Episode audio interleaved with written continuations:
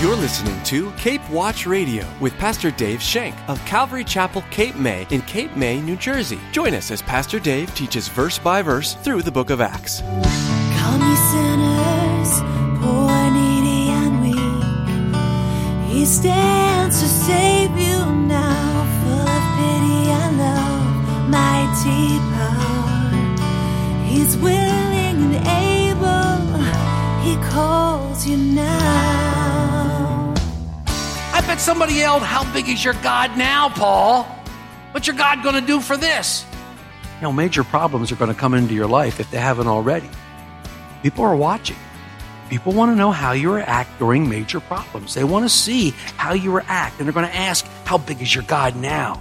Know, people may not hear you when you speak about the Lord. They may not listen to you. They may turn you off, but you can guarantee they're watching you to see if what you do in your life is real. Do you really believe what you say to be true is true? Jesus told us to be his witnesses. More often than not, our witnessing is done in how we live out our lives. Pastor Dave will be sharing events in the life of the Apostle Paul, where he was a witness of the gospel without doing much more than living his life as it came to him and reacting in a Christ like manner. Now, here's Pastor Dave with today's edition of Cape Watch Radio. We're going to be looking at Acts 28, and we're basically going to be looking at verses 1 through 10. 1 through 10. So if you will turn there in your Bibles, Acts 28, 1 through 10. If you've uh, found your place, let me read aloud as you will follow along silently, beginning in Acts 28, verse 1. Now, when they had escaped, they found out that the island was called Malta. And the natives showed us unusual kindness, for they kindled a fire and made us all welcome because of the rain that was falling and because of the cold. But when Paul had gathered a bundle of sticks and laid them on a fire, a viper came out because of the heat and fastened onto his hand. So when the natives saw the creature hanging from his hand, they said to one another, No doubt this man is a murderer, whom, though he escaped the sea, yet justice does not allow him to live. But he shook off the creature into the fire and suffered no harm. However, they were expecting that he would swell up or suddenly fall down dead. But after they had looked for a long time, they saw no harm come to him. They had changed their minds and said that he was a god. In that region, there was an estate of a leading citizen of the island whose name was Publius, who received us and entertained us courteously for three days. And it happened that the father of Publius lay sick of a fever and dysentery. Paul went into him and prayed and laid his hands on him and healed him. So when this was done, the rest of those on the island who had diseases also came and were healed. They also honored us in many ways, and when we departed, they provided such things as were necessary. So as we studied, we were in Acts 27. As we studied, we saw Paul standing on the deck of a ship heading towards Rome. Finally was heading towards Rome. His lifelong ambitions, his dream that the Lord had promised him he would go to Rome and be a witness of him there. But despite all the warnings that Paul had given them, the ship sailed from a very, very safe port and they eventually landed in the midst of a huge, great storm. The Bible calls it an Euroclydon. We call it a nor'easter. It was a huge storm that they landed in. It was a very, very bad storm. What's interesting here is that anytime a trial or temptation comes along, especially one that has the imminent danger of death, the secrets of a man's heart are revealed and as how they react during that time. During this storm, Paul stood head and shoulders above the rest of the men, not because of who he was, not because of how intelligent he was, not even because of his heritage. Paul stand head and shoulders above these men because of who and where he placed his anchor. Paul's anchor was not fastened to the crew because if you remember in our scriptures, it said the crew wanted to abandon the ship and kill all the prisoners, which included Paul. Paul's anchor wasn't attached to knowledge like the charts of the sea and how to sail a vessel or things like that. As we read in chapter 27 verses 22 to 25, we can see exactly where Paul's anchor was. Now I urge you to take heart, for there will be no loss of life among you, but only for the ship. For there stood by me this night an angel of God to whom I belong and to whom I serve, saying, Do not be afraid, Paul. You must be brought before Caesar, and indeed God has granted you all those who sail with you. Therefore take heart, men, for I believe God that it will be just as it was told to me. Paul's anchor was placed in God's presence, for there stood by me an angel that night. Paul's anchor was in God's ownership, the God to whom I belong. And Paul's anchor was in his service to God, the God to whom I serve. And finally, we saw that Paul's anchor was in his faith and trust in God and God alone. Therefore, take heart, men, for I believe God that it will be just as what was told me. Paul believed God. And these four things we discussed at great length kept Paul secure in the storm of his life. Paul could stand strong. Paul could stand true in the midst of horrendous circumstances because of whom he was anchored to. Paul was firmly anchored to the Lord. Likewise, when we're faced with horrendous circumstances, when we're faced with that which seems to be totally impossible or that which we can't wrap our head around, whether it's life threatening or not, we too can be secure. We too can stand strong. We too can stand true if indeed we anchor ourselves to our Lord and our God. Also, like Paul, when we do this, we too can be a beacon of light in a dark place. We can raise a standard of hope to those who are lost. On Sunday morning, as the worship team practices, I usually go back to what is now my office and I sit before the Lord and I read over some of my notes here and I study.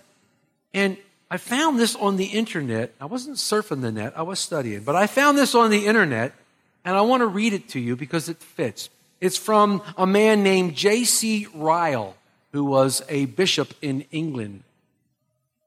He said this Let your Christianity be so unmistakable, your eye so single, your heart so whole, your walk so straightforward that all who see you may have no doubt whose you are and to whom you serve.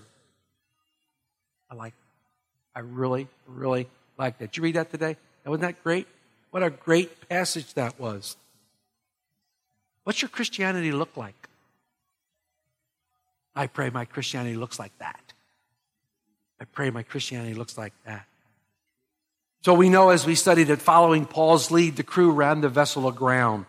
And all 276 men on board escaped injury and they went ashore. So everything the Lord told Paul had come to pass. The Lord showed himself strong on behalf of the apostle and all aboard the vessel were saved. As we spoke last week, I think it was in the New Year's message that it just takes one dedicated person to the Lord one dedicated person to the Lord, and that can change the entire atmosphere of any situation. And they change it simply by trusting in God and God alone. And that faith becomes visible to others. What do people see when they look at your Christianity? Now, you may think that because they arrived safely on the isle, because they were all rescued from the boat that you might think that Paul said, okay, we're here. It's time to kick back, relax, you know, chill out. Time for me to have some me time. You might think Paul would say, well, it's time that they serve me because after all, look what I did for them. Well, sadly, if you're thinking that, you don't know the apostle Paul very well. Paul certainly didn't let any grass grow under his feet in any place that he stood. Trust me. And he never took the lesser road when it came to serving. So as we come to chapter 8, 28, I found three things about the apostle Paul. I found three things. I found that Paul was the consummate minister. Paul was the consummate missionary. And he was these things because he was the consummate saint. The word consummate simply means you are extremely skilled at or you're very accomplished in that area at the highest degree. We might call it exemplary. And it becomes an example to us. So as we start chapter 28, we see that all the men are safe and now they're on the island of Malta. In verse 1 it says, Now when they had escaped, they found out that the island was called Malta. Anyone know what Malta means? It might be in your Bible somewhere. It means refuge. I find that to be very, very interesting. Malta means refuge. The Lord had not only saved them from the storm, but He gave them a place of refuge as well. And isn't this just like our Lord? David, in Psalms 57, when he was hiding in a cave from Saul, he says this in the first three verses Be merciful to me, O God, be merciful to me. My soul trusts in you, and in the shadow of your wings I will make my refuge until these calamities have passed by. I will cry out to God Most High, to God who performs all things for me. He shall send from heaven and save me. He reproaches the one who would swallow me up. God shall send forth his mercy and his truth. And we reread today in Psalm 9, when we read our psalm this morning, in Psalm 9, David also says that the Lord will be a refuge for those who are oppressed, it says. A refuge in our times of trouble. And I'm sure Paul felt like David did. That God had been his refuge. God saved him from this perilous storm where they were all going to die. And God gave him a refuge on an island. See, God is our refuge. And the word refuge simply means a shelter for protection from times of distress or times of trouble. Paul, just like David, supported himself with faith and trust in God and God alone. And I wonder, I wonder how many of those aboard that ship, of the 276 uh, people on board that ship, I wonder how many of those received the Lord because of what they saw in Paul or what they heard. It doesn't say.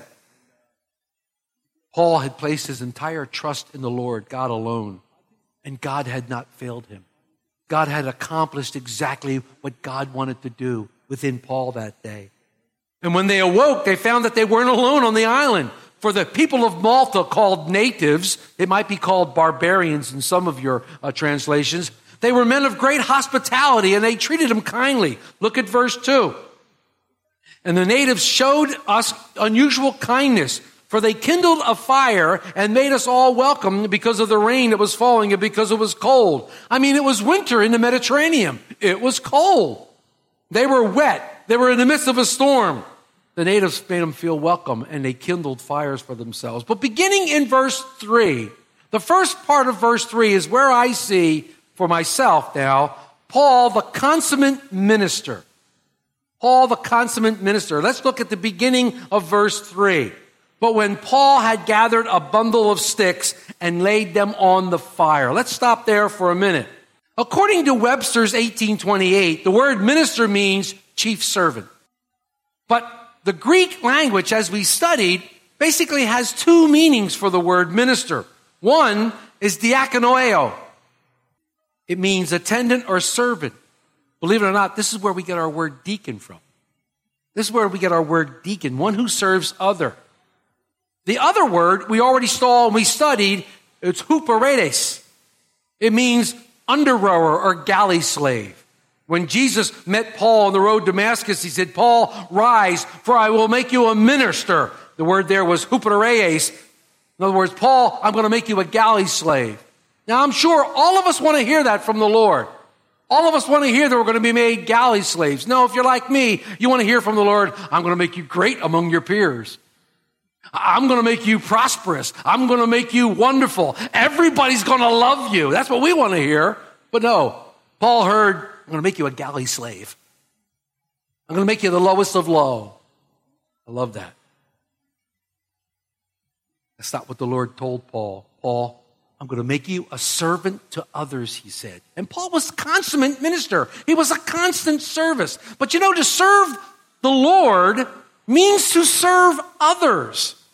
It's very interesting because in Matthew 25, you don't have to turn there because I've already got it marked. In Matthew 25, Jesus is telling this parable about when the Son of Man comes down with glory and the angels and they separate the sheep and the goats and they have them there. And he says this really thing about serving others. And in it, we get a true servant's heart. What does a true servant look like? In verse 34 of chapter 25 of Matthew, it says, Then the king will say to those on the right hand, Come, you are blessed of my father, and inherit the kingdom prepared for you from the foundation of the world. For I was hungry, you gave me food. I was thirsty, you gave me drink. I was a stranger, you took me in. I was naked and you clothed me. I was sick and you visited me. I was in prison and you came with me. The righteous will answer him saying, Lord, when did we see you hungry and feed you? Or thirsty and give you drink? When did we see you a stranger and take you in? Or naked and clothe you? Or when did we see you sick or in prison and come to you? And the king will answer and say, Assuredly I say to you, inasmuch as you did it to one of the least of these, my brethren, you did it to me. This is the heart of a true servant. This is how serving God looks. We serve the least. We serve those that are in need most. And this is what a true minister does. And this is what Paul's doing. Like I said earlier, Paul could have taken a different path. He could have kicked back. He could have said, you know what? Hey, I stood up on the deck. I was the one that got the ship saved. You guys go get the firewood. I mean, something simple as firewood. But no, the apostles Paul's out there collecting firewood, getting firewood. Why? Because he was cold and firewood needed to be collected. Firewood needed to be collected.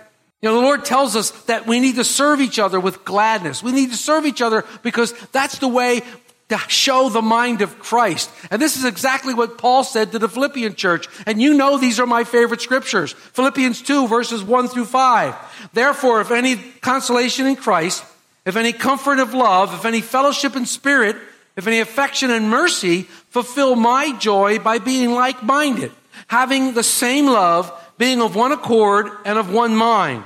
Let nothing be done through selfish ambition or conceit, but in lowliness of mind, let each esteem others better than himself. Let each of you look out not only for his own interest, but for the interest of others. Let this mind be in you, which was also in Christ Jesus. Paul's the consummate minister because he never stops serving. He never ceases to stop serving. He is definitely others centered. He had the mind of Christ, and Paul says, You have the mind of Christ. What does the mind of Christ look like? Well, we, Jesus himself shows us that mind in Mark 10 45. When Jesus said, For even the Son of Man did not come to be served, but to serve and give his life a ransom for many.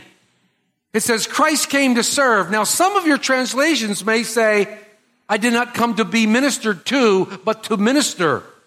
The word for minister there, dikonoeo, same one that we use for Paul the deacon, the one who serves. Warren Wiersbe said, No task too small for the servant of God who has the mind of Christ. There is no task too small for the servant of God who has the mind of Christ. Let me tell you a great story that I picked up. One day, a man accompanied by two women arrived at Northfield, Illinois to enroll his daughter in D.L. Moody's School for Young Women. The three needed to help getting their luggage from the railway depot to the hotel. So the man saw this guy sitting in a carriage and he said, Yo, yo, you boy, come help me with my bags. The man brought the carriage over, got out, helped them with their bags and put them in there. He said, I'm waiting for students. The man said, no, no, you have to take us to our hotel. So the man took them to the hotel, got out of the carriage, took the bags and put them in the hotel room. Never charged a guy. Why? Because he wasn't a cabbie. It was D.L. Moody. Great story. I love that story. See, a true minister does whatever it takes to minister to others. A true minister doesn't have to be asked to serve, he just serves. A true minister doesn't wait around and be told what to do, he just sees what's need to be done and he does it. That's what serving the Lord is. We see the need and we meet it through the Lord. We see it. A true servant doesn't need to be told, this has to be done, that has to be done. They do it because their heart is so in love with the Lord that they just comes out naturally. A heart just so overwhelming with God's love, knowing what God has done for you, knowing what God has sacrificed for you, that you want to pay back. You want to give Him whatever you can. And you know it'll never be enough, but it doesn't matter. A true servant, a true minister wants to give because he's other centered. He needed firewood. Paul got some wood and he tended to it. Paul was a true servant of God, serving others first. As I said, he was the consummate minister. Consummate minister. Now, at the end of verse 3, we see another attempt by Satan to thwart the plans of God. Satan knows that Paul's on his way to Rome. Satan knows where Paul's going. He knows that Christ told him that he was going to be a witness of Jesus Christ in Rome. The storm didn't work. The storm didn't work. Paul had great faith and the Lord prevailed. So Satan tries a different approach. You know, sometimes when you're serving others, Satan's will be right there to discourage you. He's right there to distract you from accomplishing that which the Lord has given you to do. It's his plan because he doesn't want anyone to see Christ in you. That's the last thing he wants to see. Satan uses a different approach. One of my favorite animals, snake. Oh, I don't like spiders. No. Anyhow, in verse 3 it says, When Paul had gathered a bundle of sticks and laid them on the fire, a viper came out because of the heat and fastened on his hand. Jon Courson said, quote, While Paul was helping others, the snake struck. And you can be sure that when the serpent will strike you, when you're helping others, serving others, loving others from the heat of hell, Satan will strike. Some of you are shaking your head. You've been there. You know exactly what I'm talking about. The deadly viper attaches to Paul's arm. It's just hanging there. Now, wait a minute.